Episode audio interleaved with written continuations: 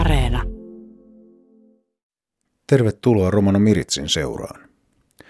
Valfrid Åkerlundin ensimmäinen kuvataiden näyttely Tunteiden tie oli alkuvuoden esillä galleria Albert IX Helsingissä. Tämänkertaisessa jaksossamme kuulemme näyttelyn ja sen taulujen taustoista sekä yhden näyttelykävijän tunnelmia. Aloitetaan kuitenkin taiteilijan näkökulmasta, minkälainen kokemus ensimmäisen oman näyttelyn pitäminen oli.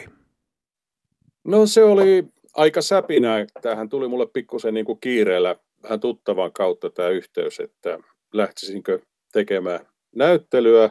Kiireestä huolimatta niin se oli ihan positiivinen kokemus ja olin tietysti asennoitunut asiaan silläkin tavalla, että eletään korona-aikaa ja varauduin siihen, että kävijöitä ei varmaan kovin paljon käy.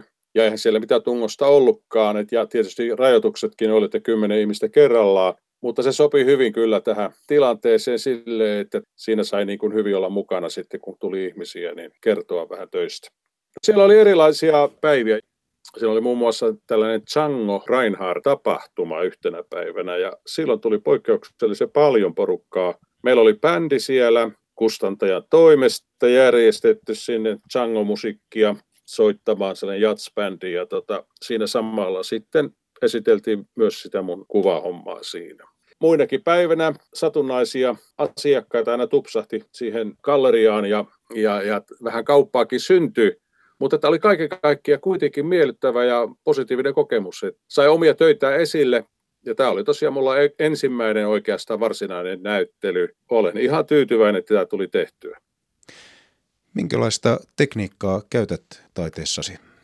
No joo, tämä onkin hyvä kysymys, sillä mä olen vuosia sitten jo perehtynyt öljyväritekniikkaan ja tehnyt öljyväreillä pääasiassa tauluja. Joissakin kuvitushommissa käyttänyt kyllä sitten akvarelleja ja muitakin tekniikoita, mutta tässä vuosien aikana sitten, kun tämä tietotekniikka on mennyt eteenpäin ja kaikilla aloilla tämä digitalisoituminen on tapahtunut niin myös tässä kuvituspuolessa ja mä olen vuosien aikana tehnyt oppaita, kirjoja, kirjojen kuvituksia ja niin edelleen eri julkaisussa. Niin mä oon digitaalisesti tehnyt, koska se on hyvin helppoa. Siinä mielessä ei tarvita mitään isoa ateljeita eikä sellaista työtilaa, että sä pystyt vaan tekemään, kun sulla on digitointipöytä ja digitointikynä, jolla sä teet. Se on niin kuin digitaalinen pensseli riippuen millä ohjelmalla ja millä tekniikalla haluat niin kuin tehdä sitä siinä yhteydessä. Niin nyt tässä tilanteessa, kun tämä on mulla ollut tuttua tämä digitaalinen maalaaminen, niin se on soveltunut tähän kiireen ja kaiken tällaisen hektisen elämän keskelle niin tosi hyvin, että pystyy nopeasti niin kuin uppoutumaan työhön ja väriä riittää, ei tarvitse käydä taidekaupasta hakemassa vielä lisää. Ja tällaisia suuriakin teoksia pystyy tekemään melko joustavasti tällä tekniikalla ja tämähän kulkee sellaisella nimellä tällainen kuva, joka painetaan tai tulostetaan kanvastauluksi vaikka, niin siitä käytetään sellaista nimitystä kuin chikle-vedos. Ja se on tällainen Israelissa kehitetty tekniikka, joka toimii sillä systeemillä, että siinä on tällainen mustesuihkutulostus, joka saa aikaan sen, että väri leviää kankaallekin tosi hienosti ja värit on tosi hehkuvia ja upeita.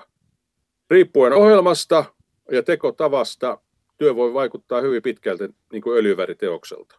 Joskus mä oon innostunut sitten jatkamaan sitä tulostettua taulua myös niin, että mä oon siinä akryylimaalilla vetänyt paksua maalia päälle. Tulee lisää tällaista pensselin struktuuria siihen ja kolmiulotteisuutta ja se antaa vaan lisää ilmettä ja ilmaisukykyä teokselle. Tässä on monia mahdollisuuksia tällaisessa tekemisessä. Entä minkälaisia aiheita käsittelet taiteessasi? No joo, erilaisia, melko tyypillisiäkin aiheita.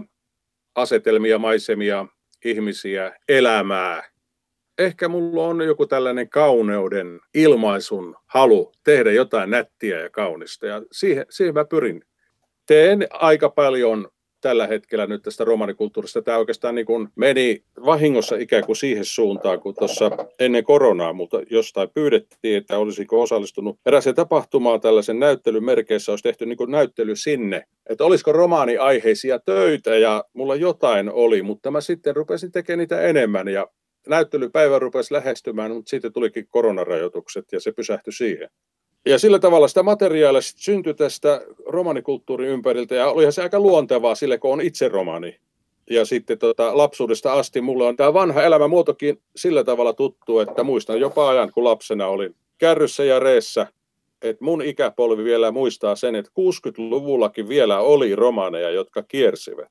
Ja sitten mä oon halunnut ilmaista myös näillä tauluilla myös tätä romanien historiaa ja tätä kulttuuria. Ja siinä on tiettyjä vaikuttimia itselläni, että miksi mä haluan näitä tuoda esille. Ja näitähän ei ole hirveästi nähty tällaisia töitä. Siinä mielessä koen niin tarpeelliseksi sen, että tulee dokumentteja myös tästä ajasta ja romaneille itsellekin jotain kättä pidempää siitä, että näkee nämä nykypolvet, mitä elämä oli ennen. Näin siis Valfrid Åkerlund. Romaniaiheisen taiteen näyttely ei ole Suomessa aivan tavanomainen tapaus, mutta minkä verran romaniaiheista kuvataidetta Suomessa tehdään ja onko meillä aiemmin ollut romanien pitämiä kuvataidenäyttelyitä?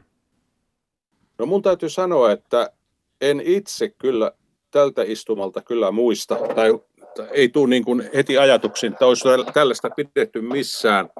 Voihan niitä olla yksittäisiä töitä, ja on näitä kuvataiteilijoita ollut kyllä, että en tiedä, onko ne sitten harrastanut näyttelytoimintaa, mutta esimerkiksi tällainen vanha romanimies kuin Arvo Valto Palmroth, hän oli myös kuvataiteilija, ja hän oli myös säveltäjä, ja teki niin kuin kansanmusiikkia.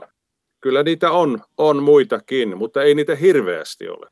Tällaiset niin kuin harrasteet ja vakavammat taiteelliset tekemiset niin kuin ammattimielessä, niin ne ei ole oikein ollut mahdollista, mutta siinä vaiheessa, kun 60-luvulla romaanit saivat asettua paikoilleen enemmän, niin kuin ihan pääasiallisesti kaikki asettuivat paikalleen ja saivat niin kuin romaniasuntolaiden yhteydessä mahdollisuuden omistusasuntoon. Silloin romaneilla oli kodit. Kiertäminen loppu. Kärryssä oli vaikea harrastaa taiteita ja muita. Eipä soittimiakaan ollut oikeastaan ennen, että musiikkikin oli säistyksetöntä laulua. Mutta sitten kun nämä kodit tuli, sen jälkeen mahdollista kaikki tällainen harrastaminen ja virikkeiden omaksuminen. Ja se on hieno asia ja mun mielestä tässä käydään tällaista läpimurtoa tällä hetkellä. Ja toivonkin, että tämä mun näyttely osaltaan olisi aivan kuin potku kaikille romani nuorille ja myös vanhemmillekin, jotka kokee, että on halua ja intoa lähteä kokeilemaan kuvan tekemistä. Niin, että tämä niin kuin olisi niin kuin saanut aikaa tällaisen prosessin, että uskalletaan lähteä liikkeelle ja laajentamaan sitä omaa kulttuuria ja omaa ilmaisua, tuoda itseään esille ja sitä tietoisuutta, että me ollaan olemassa tässä valtakunnassa. Romanit, me ollaan osa suomalaista yhteisöä ja myös tänä päivänä hyvin pitkälle ollaan mukana kaikessa yhteiskunnallisessa toiminnassa, myös kulttuurissa. Näin siis totesi ensimmäisen kuvataidenäyttelynsä pitänyt Valfrid Åkerlund. Lähdetään vielä kuulemaan yhden näyttelykävijän tunnelmia näyttelyn jälkeen. Mertsi Ärling, joka toimii muun muassa Suomen romanifoorumin hallituksen puheenjohtajana, kävi tutustumassa näyttelyyn. Minkälainen fiilis hänelle jäi taidenäyttelystä? Joo, oli aika huikea kokemus. Heti kiinnitin huomiota, että hyvin paljon piirretty tai maalattu ihmisten kasvoja, erityisesti naisten kasvoja ja hyvin väririkas maailma ja kertoo mun mielestä aika hyvin niin kuin romaniudesta ne taulut. Oli erittäin miellyttävä kokemus. Oliko jokin työ erityisesti sinun mieleesi? Siellä oli aika montakin semmoista, joka kiinnitti huomiota. Vaikka mä tykkään isoista kokonaisuuksista, niin sitten äkkiä silmät hakee pieniä yksityiskohtia. Ja siellä oli esimerkiksi semmoinen taulu, jossa perhe kulkee hevoskärryillä ja sitten mä katsoin, että siellä oli lintuja taivaalla ja siellä oli yksi, olisiko se ollut pääskynen, joka näkyy aivan erityisesti semmoisena pienenä yksityiskohtana siellä taivaalla ja kiinnitin tähän huomiota. Siellä oli hyvin eri tyylisiä, että vaikka ne oli kaikki tämmöisiä niin kuin realistisia tauluja, niin sitten siellä oli myös vähän semmoisia modernimpia, mutta erityisesti nyt nämä realistiset taulut kiinnitti mun huomiota, erityisesti niiden mallien silmät jotenkin, niihin oli saatu semmoista aistikkuutta ja semmoista niin kuin syvyyttä, että ne ei ollut vaan silmiä ihmisten päässä. Mitä kuvataide sinulle merkitsee? Oletko itse kuvataiteen ystävä noin laajemminkin? No, en varsinaisesti ehkä ole semmoinen, mutta mä oon äärettömän visuaalinen ihminen ja kiinnitän huomiota paljon kaikkeen siihen, mitä miltäkin näyttää. Ja jos voisi näin sanoa, että rakastan kaikkea kaunista. Ja hahmotan myös omaa työtäni visualisoimalla asioita, eli piirrän aika paljon isolle taululle kuvia ja semmoisia mindmappityylejä. Niin ehkä tämä kertoo myös, että kiinnitän myös sitten taiteessa huomiota kaikkeen siihen, mitä tavallaan sillä on. Ja meidän lähelle ja kauas ja aika nopeasti teemme semmoisen kokonaiskuvan tauluista esimerkiksi. Olet Suomen romanifoorumin hallituksen puheenjohtaja. Minkälaisia merkityksiä näet romaniaiheisen ja toisaalta romanien tekemän kuvataiteen esiin pääsemisellä? Mielestäni molemmilla on tärkeä oma roolinsa, että uskalletaan myös tehdä romaneista erilaisia kuvataiteen luomuksia. Ja näkisin myös, että meidän pitää myös tukea ja vahvistaa niitä henkilöitä, jotka romaneina lähtee tekemään kuvataidetta, oli se sitten kuvataidetta romaneista tai että romanista tekee. Tämä oli nyt ihan mikä tahansa taiteen laji, niin kyllä mä näkisin, että meidän täytyy myös tukea tällaisia henkilöitä siinä omassa työssään, koska se on myös keino tuoda sitä romanikulttuuria ja semmoista normaalia tavallisuutta niin kuin eteenpäin ja tämmöiseen niin kuin valtavirtaistamiseen mukaan. Näin siis kuvataidenäyttelyn jälkitunnelmissa Mertsi Ärling. Seuraavaksi romanikielisiä uutisia. Kuulemme, että Työterveyslaitos on julkaissut ohjeet syrjimättömien rekrytointikäytäntöjen edistämiseksi. Moninaisesti parempi -hanke julkaisi uudet ohjeet sekä suomeksi että englanniksi. Työterveyslaitoksen ohjeissa esitettyjen käytäntöjen avulla pyritään ehkäisemään tahatonta, tahallista ja rakenteellista syrjintää työhönotossa. Tällaisia voivat aiheuttaa esimerkiksi työhönottajan stereotypiat ja ennakkoluulot, jotka voivat kohdistua esimerkiksi sukupuoleen tai etniseen taustaan. Monimuotoisuutta edistävän rekrytoinnin ohjeisiin voi tutustua Työterveyslaitoksen internetsivuilla. Kuulemme vielä, että romanihankkeet kutsuvat kiinnostuneita mukaan hankkeiden loppuvebinaareihin. Elämää varten -hankkeen päätöstilaisuus järjestetään verkkotapahtumana 1. maaliskuuta. Tilaisuus lähetetään Kainuun opistolta Kajaanin Mieslahdelta. Puhujina ovat muun muassa opiston rehtori Helena Ahonen, hanketyöntekijä Ramona Grönstrand sekä Mervi Summanen Kainuun ELY-keskuksesta. Lisätieto ohjelmasta ja linkki ilmoittautumiseen löytyy hankkeen Facebook-sivustolta. Myös Tuumasta töihin -koulutuspolkuhanke on päättymässä. Tuumasta töihin -hanke ja Diakonia ammattikorkeakoulu järjestävät loppuvebinaarin maaliskuun 23. päivä. Ilmoittautuminen tapahtumaan onnistuu hankkeen Facebook-sivun kautta ja se päättyy 18. maaliskuuta. Uutiset romanikielellä lukee Valfrid Åkerlund. Tsihko miritsako tsonesko kvellatumenge. Buttia sastibosko instituutos hindias auri rannibi kattalenat jaaniba sarkomujen lenas lokkides buttia uutan telal dikkipa. Putidis fendipa projektos dias dola rannipi fintikota angligosko tsimbaha. Arodoi sikipa kammena, telel nikki frolaaka teelel dikkipa, ka kommuniskammela te lahel buttia peske. Dola vojuvena ahen ajasaave stereotypiosta ilaka naaluno tenkipi, pesko folkengo komujenna.